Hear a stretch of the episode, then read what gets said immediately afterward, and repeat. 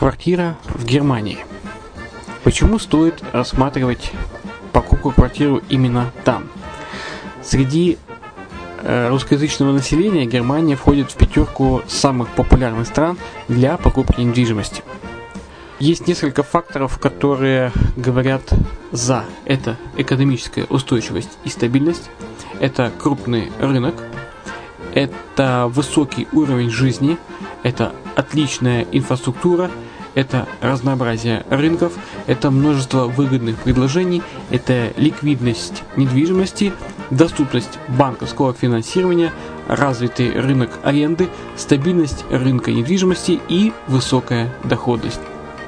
Если мы вас не убедили, заходите на наш канал и наш сайт Redline TV, его направление German Line по адресу red-line-de.xyz и убедитесь в этом сами. Когда-то, много столетий назад, Дубай был спокойным тихим местечком, где местные жители добывали жемчуг. Сегодня это крупнейший на Ближнем Востоке торговый и туристический центр. Не ставится под сомнение и дальнейшее развитие Эмирата, ведь по темпам роста он вполне сравним с Шанхаем – уже сейчас на территории Дубая реализованы либо воплощаются в жизнь такие крупнейшие проекты, как Пальмовые острова, Дубай-Ленд, фестивальный город. Все это позволяет говорить о том, что этот выросший посреди пустыни оазис будет становиться все более привлекательным для жизни, отдыха и бизнеса с каждым десятилетием. Дубай – быстрорастущий город, который удвоит свое население к 2030 году. Уже строится второй международный аэропорт, железная дорога, водный канал, вторая линия метро, линии трамваев, строятся крупнейшие парки развлечений, гольф-поля. Здесь открываются офисы крупнейших компаний мира, таких как Microsoft, BBC, Mercedes, Формула-1 и так далее. Инвестиции в гостиничный бизнес такого города является одной из высокодоходных сфер. Именно поэтому, основываясь на обширном анализе данных, исследуя бизнес-чутью, мы выбрали эту сферу в качестве специализированной. Инвесторы всего мира уже зарабатывают. А ты? Подробности смотрите на сайте red-line-invest.xyz. Спонсор эфира – агентство переводов Lingva24. Мы поможем вам осуществить качественный перевод с учетом лингвистических и культурных различий между языками. Наши профессионалы окажут самый широкий спектр услуг. Перевод любых европейских языков на языки СНГ и наоборот. Перевод с китайского языка, устный перевод, выполнение проектов под ключ, многоязычные сайты, инструкции к технике и оборудованию, графическая верстка, копирайтинг, контроль качества – Перевод максимально приближенный по смыслу к оригиналу. Lingva24. Соединяя ЕС с СНГ. Наш адрес в интернете lingva24.net. Почему граждане стран СНГ покупают недвижимость в Болгарии? Прежде всего из-за доступных цен на жилье. Цены на недвижимость в Болгарии самые низкие в Европейском Союзе.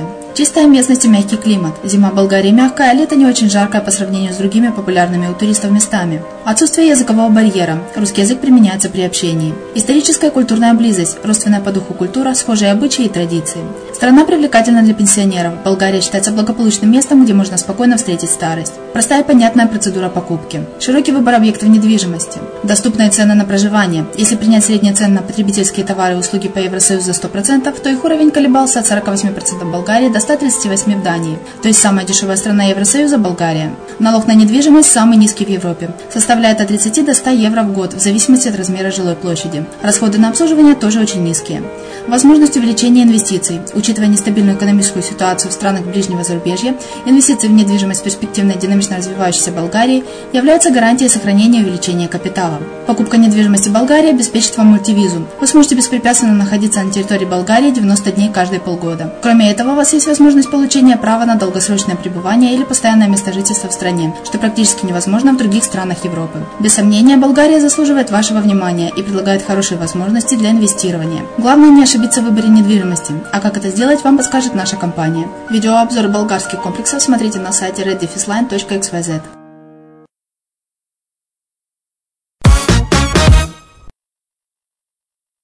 Приветствую всех! В эфире программа «Мариуполь онлайн» на радио «Азовская столица». И с вами Майя Вишневская. книгохранилища или центры досуга. Сегодня говорим о библиотеках по материалам Ильичин.ua. На сегодняшний день, чего греха таить, все чаще высказывается мнение, что библиотеки давно устарели, что читать Бумажные книги не модно, а сидеть в читальных залах вообще смешно.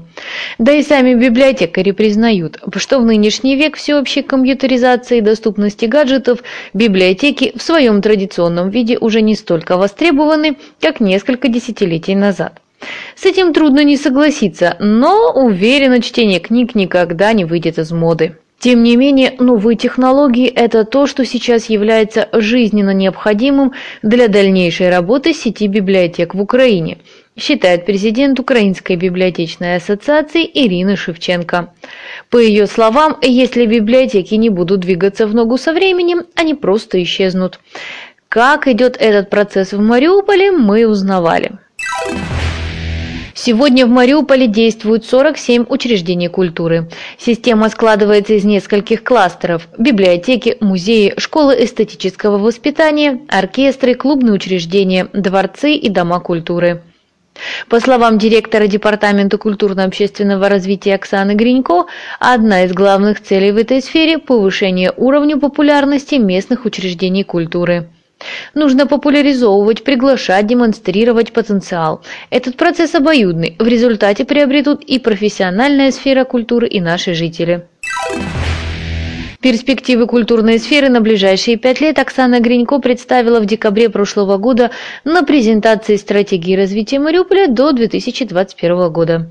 В числе стратегических целей – укрепление материальной базы ряда учреждений – в 2017-м запланирован ремонт городского дворца культуры, фасада городской центральной библиотеки имени Короленко и уже завершен ремонт внутренних помещений в Доме культуры имени Тамары Кацы в Сартане.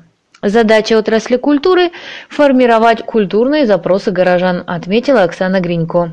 Еще одна важная цель ближайших лет – это создание современных мультикультурных центров на базе действующих библиотек и музеев. Мы уже идем по этому пути, подчеркнула Оксана Гринько. И привела в пример городские библиотеки, где действуют клубы по интересам, проводятся различные курсы. Нужно, чтобы библиотеки и музеи были на острие новых инициатив, новых культурных и образовательных технологий, чтобы, не теряя своего основного предназначения, могли предоставлять максимальное количество услуг, ориентированных на разновозрастную аудиторию. Самым ярким тому подтверждением служат и недавно открытые два молодежных центра при централизованной библиотечной системе для детей. Это наш совместный проект Союза молодежи Мариуполя, рассказала директор Юлия Василенко. Оборудованием помогает детский фонд ЮНИСЕФ Украина. Хотя не все еще доведено до проектной кондиции, но уже прошли первые мероприятия и мастер-классы. На тренингах нам подсказали, что с детьми нужно разговаривать на их языке. Поэтому и акции проводим такие, которые интересны самим подросткам. К слову, молодые люди активно включились в работу и занимаются проектами будущих мероприятий и встреч. Впрочем, проблем с техническим перевооружением многих библиотек еще достаточно. Компьютеры имеются во всех учреждениях, но далеко не все они необходимого уровня, чтобы обеспечить доступ в интернет, проводить презентации и использовать современные методы и технологии. Нужно отметить, что в феврале прошлого года в Мариуполе уже предпринималась попытка преобразовать библиотеки. Появился проект решения Горсовета об образовании централизованной библиотечной системы семейного типа, который предусматривал коренную реорганизацию всех существующих библиотек. Тогда документ, подписанный бывшим начальником управления культуры и туризма, сняли с повестки дня сессии для более детальной и тщательной доработки с учетом интересов не только работников библиотечной системы, но и читателей. Как написала на своей странице Facebook Виктория Бахалова, секретарь депутатской комиссии по вопросам образования и науки, духовности, молодежной политики, делам семьи, культуры и спорта. А современнить библиотеки зачастую помогают общественные организации. Одна из таких проектов называется «Библиомост». Это масштабная инициатива, внедряемая Агентством США по международному развитию USAID, украинскими международными негосударственными организациями. Проект «Библиомост» помогает публичным библиотекам обеспечить бесплатный доступ населения к информационным технологиям и преобразует библиотеки в важный инструмент, улучшающий жизнь десятков тысяч людей. В рамках этой программы в Украине уже оборудовали компьютерами почти 2000 библиотек, в Мариуполе – 4, которые смогли получить гранты. По словам Ярослава Титаренко, заместителя директора программы «Библиомост», как бы парадоксально это ни звучало, библиотеки, чтобы выжить, должны перестать быть ими. Во всем мире они сегодня скорее общественные центры и очаги жизни общин. Несмотря на все инновации и технические новинки, ключевым объектом в каждой библиотеке остается книга. И с этим в Украине серьезные проблемы. По словам библиотекарей, на государственную программу «Украинская книга», которая должна была обеспечивать пополнение библиотек, только в последние годы стали выделять финансирование.